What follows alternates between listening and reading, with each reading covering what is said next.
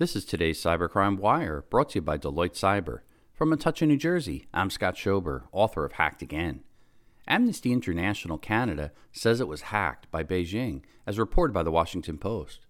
The human rights organization said it first detected the breach on October 5th and hired forensic investigators and cybersecurity experts to investigate. Secretary General of Amnesty International Canada said the searches in their systems were specifically and solely related to China and Hong Kong, as well as a few prominent Chinese activists. The hack left the organization offline for nearly three weeks.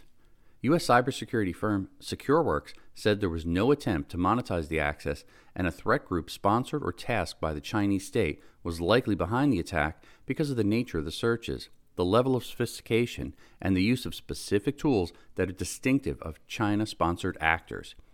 Amnesty is among organizations that support human rights activists and journalists targeted by state actors for surveillance.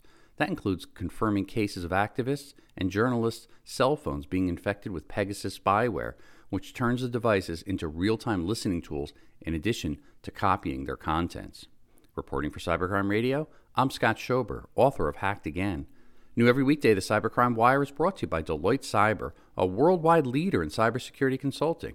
To empower your clients with understanding and trust for a cyber-powered future, visit deloitte.com/cyber. For more breaking news, visit cybercrimewire.com.